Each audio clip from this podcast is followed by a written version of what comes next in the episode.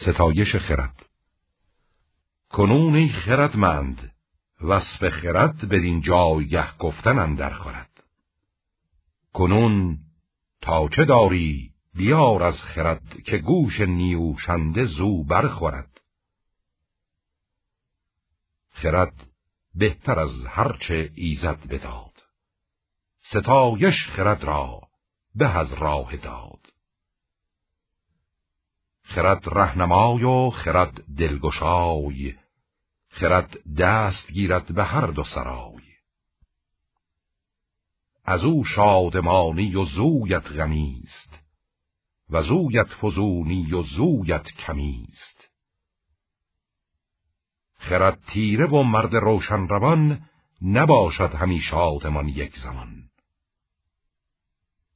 چه گفتان خردمند مرد خرد، که دانا ز گفتار او برخورد. کسی کو خرد را ندارد ز پیش، دلش گردد از کرده خویش ریش. هوشیوار دیوانه خواند ورا، همان خویش بیگانه داند ورا. از اویی به هر دو سرای ارجمند، گسست خرد پای دارد به بند.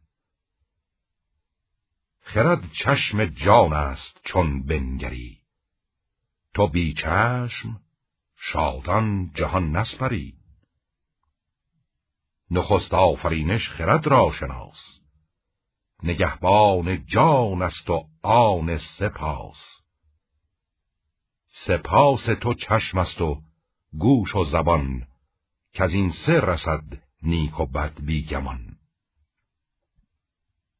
خرد را و جان را که یارد ستود، وگر من ستایم که یارد شنود.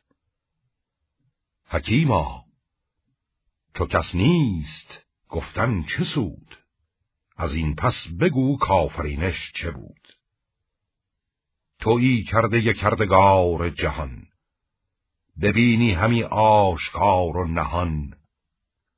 به گفتار دانندگان راه جوی، به گیتی بپوی و به هر کس بگوی.